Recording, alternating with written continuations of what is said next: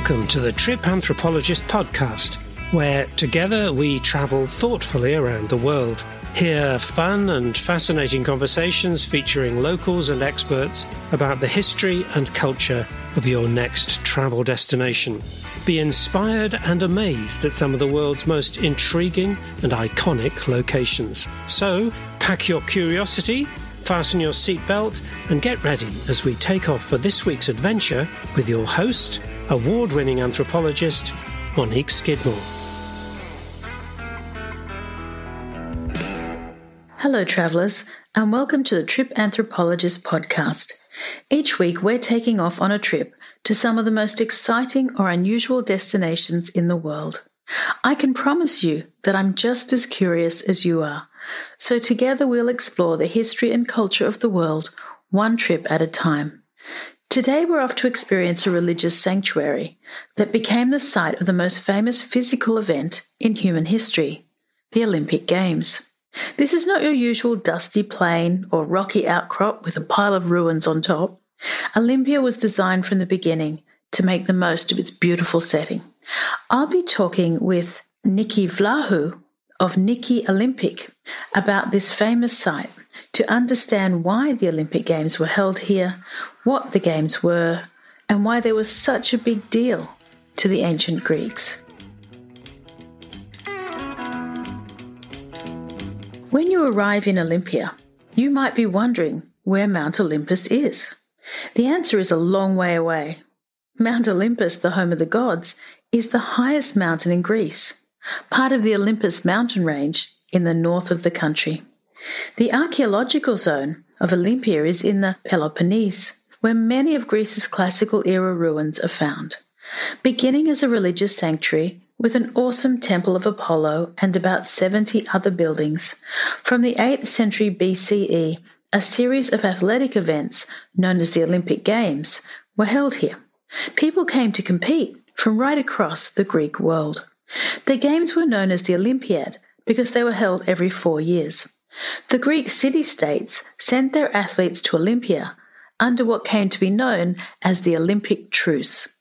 Modern day advertisers, I think, would be proud of the range of add on experiences that occurred during the Olympiad poetry, sculpture, painting, songs, religious sacrifices, economic and political deals, and military alliances were in evidence during the festival period. The Olympic Games started as a running or foot race, but came to include 20 events at any one Olympiad.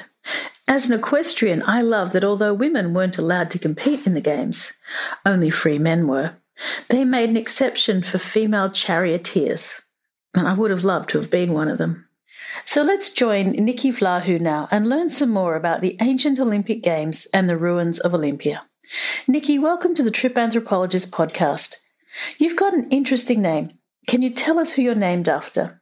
First of all, hi to everyone, and thank you for having me here. I am named after the ancient goddess of victory, Nike, Nike, if you prefer um, a more American pronunciation of the name, who was uh, a goddess with big wings and used to fly all around the country to crown the winners of uh, games, of uh, wars, etc. She's kind of like a good fairy in some ways. So, your association, though, with Greek mythology goes much further than just uh, the goddess Nike. Can you tell us about your childhood summers and their connection to Greek mythology?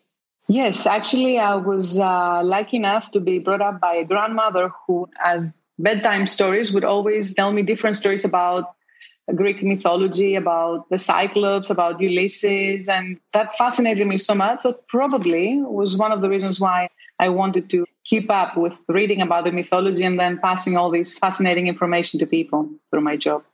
If you visit lots of ancient sites or famous monuments around the world, you get used to seeing really impressive stone structures, often perched on a high point or perhaps backing onto a city that's over time grown up around it. But Olympia is in a very different setting. Can you tell us about the site of Olympia? I actually chose to work more, actually settle in Olympia for a few years and live and work uh, locally because I always found the landscape there much more interesting, much more serene.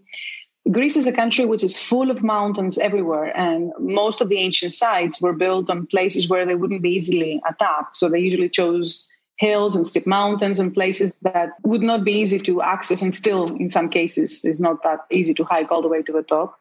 On the contrary olympia is absolutely flat and it's built in between two rivers on the slopes of the beautiful hill. So every time i go in that site i feel an energy coming in from the soil of this sacred place and i enjoy very much uh, walking through it with all the ruins around uh, coming to life and it's not just any hill, though, that it's backing onto, is it? There is one specific hill. There are many, but there is one specific hill that has always had a very big significance to people. The hill of Kronos, with a K, Kronos, the father of the gods, the one who swallowed his kids so that none of them would take over his throne, like he had previously done to his father, Uranus, the sky. And according to the Greek mythology, it was Zeus, his last son, who was saved and who was secretly brought up in Crete. So he came back and uh, overthrown Kronos, revived his brothers and sisters. And for the ancient Greeks, that hill, among other things, had a very sacred significance because it was where the gods got saved. And speaking of Zeus, Olympia had its origins as a religious centre. And I can't think of another religious centre, though, that's become the premier site in the world for athletes. So, what was its religious importance, and what can we still see at Olympia from its time as an important religious sanctuary? Actually, Olympia started as a religious center, combining some sort of an athletic character. For many, many centuries, it was the only place that combined so beautifully both the religious and the athletic character of it. Then, over the pass of time, athleticism won a little bit more um, over other things, but it never ever stopped having a very, very big importance religiously for Greek people. It was some sort of a mecca for the ancient Greeks because this was where Zeus was born. This was where the gods were born. So the people from all over the country and from the colonies were dreaming that they um, could visit once in their lifetime, either as athletes to compete or as uh, people who would come for pilgrimage and would get the favor from the gods, just showing that they were able to put up with all that effort and spending all that time and money to make it to the holy grounds where the Olympics, in honor of the Greeks, should gather and have a month of a sacred truce before the Olympics. Can I um, ask you then about the Olympics? Because it's the one thing that people know around the world about Olympia. It's the main reason tourists visit the site.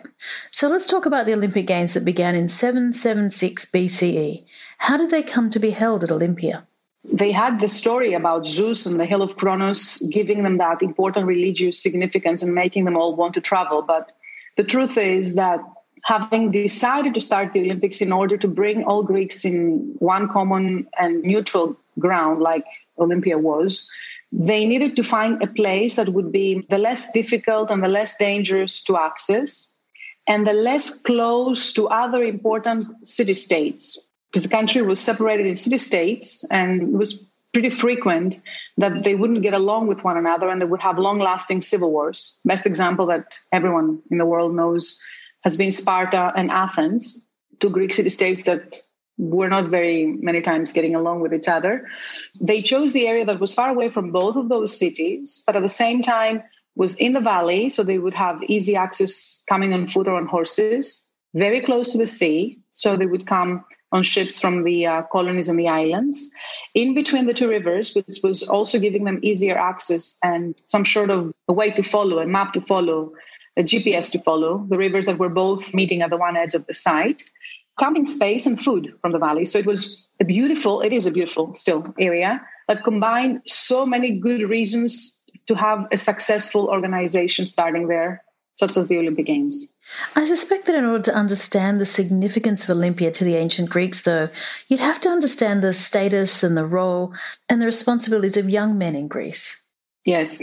Young men in Greece, of course, it has to do with which city we're talking about each time, because not all cities had exactly the same rules. But for example, in Sparta, young boys would leave the house from the age of eight and uh, live in the camps with their gymnasts. In the rest of the cities, it wasn't that area that they would start doing that.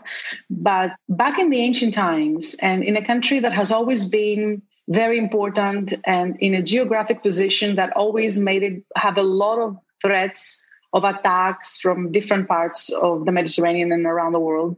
They needed to be able to defend themselves. And to defend themselves back then, that they didn't have airplanes and uh, nuclear weapons or cannons or anything like that, they would need to have strong soldiers. All the fights would be body to body.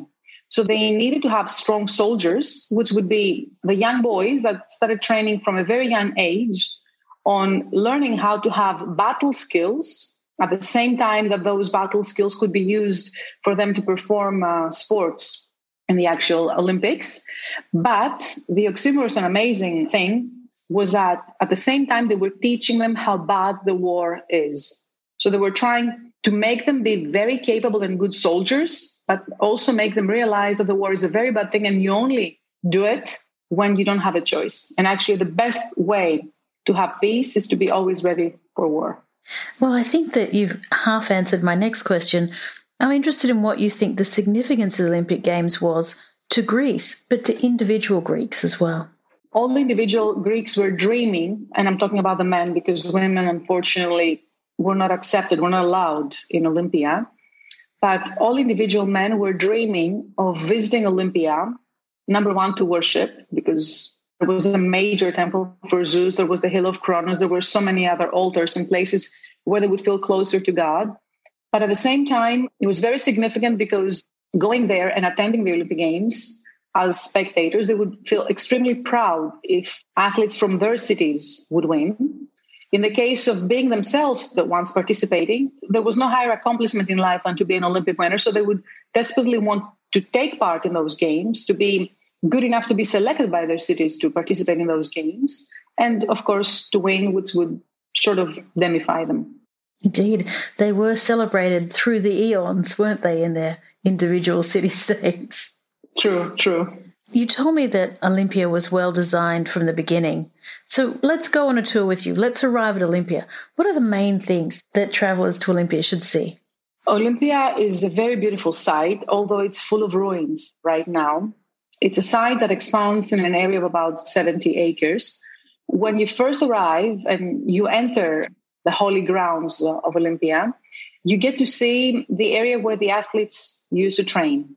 So we still have the foundations and in some cases some restored columns of the two different gymnasiums, which were the schools for the body and the mind. So they were the areas where the athletes would train locally, same like they had done for a long time before arriving back home. And they would be training the body and the mind, meaning that they would do academics in the classrooms. And then in the open courtyards, they would do intensive training for the events they were specializing into in the nude. In the nude, by the way, in Greek is called gymnos. And that's where the word gymnasium comes from. So I always take my visitors through the gymnasiums and try the best I can to help them picture that place, not only with everything standing, but also with all those young boys there sweating and uh, running and wrestling or training, and in general, doing their best to stand out amongst uh, all those um, other athletes that had arrived there. There is uh, the Prytaneum building where the priests lived and where there was some sort of an Olympic flame burning.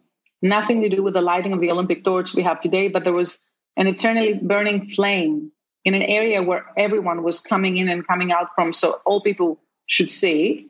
Right next to it stands out the very beautiful um, Tholos, the round building that King Philip of Macedonia, the father of Alexander the Great, had built after he had united all of Greece. So it's a quite significant historically, but also architecturally building. Of course, very impressive, the two major temples we have. The very first one was the temple that was dedicated to Hera, the queen of the gods, the wife of Zeus. And that's actually where we light the Olympic torch today in front of it. So I always take my guests to the exact spot and try to help them visualize how from the sun and only the torch is being lit right there every time we have the modern Olympic Games. The Temple of Zeus is massive. And although just one column of it has been restored, it's fascinating for people to see all those massive drums and capitals, the way they tumble down and the way they kind of look like a domino still around the foundation of the temple. In that temple stood one of the seven wonders of the ancient world, the golden ivory statue of Zeus. We have to use our, our imagination and some photographs I'm presenting to people to picture it. But we also have the area where it was built by the most famous sculptors of antiquity, Phidias. So we visit the workshop of Phidias as well. And then uh, what I find absolutely fascinating is that we still have hundreds of bases of statues of the Olympic winners with inscriptions, original writings on them. The statues are gone for different reasons, but we get to see how many of those statues would be there and how impressive it would be for a visitor to see these statues and to realize how many have made their dreams come true and have really become immortals by putting their statues right there with their names on the basis. Right across from them, though, we have the names of the cheaters inscribed on basis of other type of statues, statues of Zeus. That's quite an interesting point they made. What you get if you win, what you get if you cheat, fame and shame.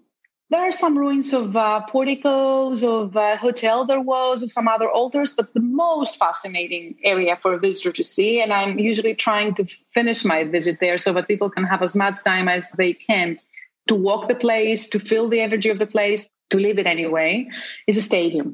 The Stadium of Olympia was very simple and very impressive, and that's the way it still is. It didn't have actual seats. It's an amphitheatrical, um, artificial area of ramps of earth where 45,000 people could be seated all together and watch the uh, games, the sports happening in the center of it. We still have the original starting and uh, finish lines. And it's an absolutely incredible place to close your eyes and visualize all those uh, men competing. I've been visualizing a really awful thing, actually, Nikki, the end of Olympia, because it didn't just end. So, so many ancient sites were destroyed at a particular time in ancient Greek history. Can you tell us about that time and then what happened to Olympia? The Olympic Games actually lasted for 1200 years. So, just thinking of that is incredible, is miraculous. How many things and how many places got continuously organize the same type of thing they were famous for for 1200 years. But all things that go up at some point start going down. So before the sanctuary was destroyed, the Olympics had already started to kind of decline. The latest centuries of the life of Greece and of Olympia, Greece was a Roman uh, colony. So the games were being organized by the Romans, and even Roman athletes could participate. So a lot of things had changed. And much, much later, when the Romans accepted Christianity, in 393 AD, there was a very fanatic Christian Roman emperor. Emperor Theodosius thought that worshiping those gods was wrong anyway, that it was idolatry. But he also believed that all of those uh, pagan sites, such as Olympia or Delphi and other sites in ancient Greece, should be demolished. And that was what he did. He took all of the treasures and all of the precious things out of Olympia and set it on fire, which basically was the reason why uh, people left. The buildings had no roofs left after the fire, so they couldn't really be used anymore. Some rumors say that locally and secretly the games continued for a little while, but it was no longer the big festivity with Greeks from all over coming. So the games officially ended in 393 AD. And after that, we had earthquakes, we had floods, we had mudslides, and gradually all of the site was buried under mud and had a very good rest under the mud until the uh, archaeologists discovered it on the 1900s. Well, as you said, Nikki, the Olympic Games were held at Olympia for almost 12 centuries, but now they haven't been held there for 1600 years. Does Olympia mean anything to Greeks today? It means a lot, if um, I shouldn't say it means everything. We are very, very proud of uh, the fact that the Olympic Games started in our country. We always refer to all those ideas and principles that they were teaching the young boys, the young athletes, and we kind of try to make our kids, to make our students follow some of those ideas today. We're very, very happy every time the Olympic Games take place somewhere else in the world to watch the games there, but to always see that they are referring to them as the Olympic Games with a name having come from our country, having come from that specific site. The truth is that almost every Greek visits Olympia as often as he can, no matter how far he comes from. He will want to go and walk into that beautiful stadium. So, Olympia means discipline, means success, means standing out, means trying for perfection, which was the main meaning of uh, the ancient Olympic Games, means our ancient Greek and very important culture to us. If there's one piece of advice you can give curious travelers listening to this podcast about visiting ancient Olympia, what would that be? To visit Olympia, to visit it and to have as much time as possible to spend in there. Do not rush through this site. If possible, take a tour because it's a site that doesn't really help you visualize many things if you just go and walk through it without knowing much about it or read before you go in it or have some type of preparation through an audio guide or whatever but go and walk through all of it and close your eyes at certain points and visualize what was happening. Spend as much time as you can in the gymnasiums and in the uh, stadium and then go and stand in front of the entrance of the temple of zeus and try to get in feeling in the idea of standing in front of a temple inside which Zeus would show up to you alive, as the ancient Greeks used to think, with the special effects that the ancient Greeks were using, having a golden ivory statue shining and standing out when the doors of that major temple opened up. I think it's a must visit place. And uh, after you leave it, you're going to change the way you think about certain things. Well, look, I've been fascinated today to learn about this Pan Hellenic site that played such a critical role in Greek unity, community, and social life and helped form Greek identity. I'd like to thank our expert tour guide, Nikki Vlaho from Nikki Olympic Tours. I've been fascinated today to learn about this Pan Hellenic site that played such a critical role in Greek unity, community, and social life, and which helped form Greek identity. I'd like to thank our expert tour guide, Nikki Vlahu. You can read everything you need to know about visiting Olympia, the site of the Olympic Games, and maybe even book a tour of Olympia from the website tripanthropologist.com. I hope you've enjoyed this episode of the Trip Anthropologist podcast. I'm looking forward to our next adventure together when we'll travel thoughtfully. Thanks for tuning in to this episode of Trip Anthropologist. Be sure to subscribe to this podcast series so that you don't miss any further episodes. And please take a moment to leave a review of the podcast in the App Store. Begin planning your next trip now at tripanthropologist.com. And until next time, travel thoughtfully.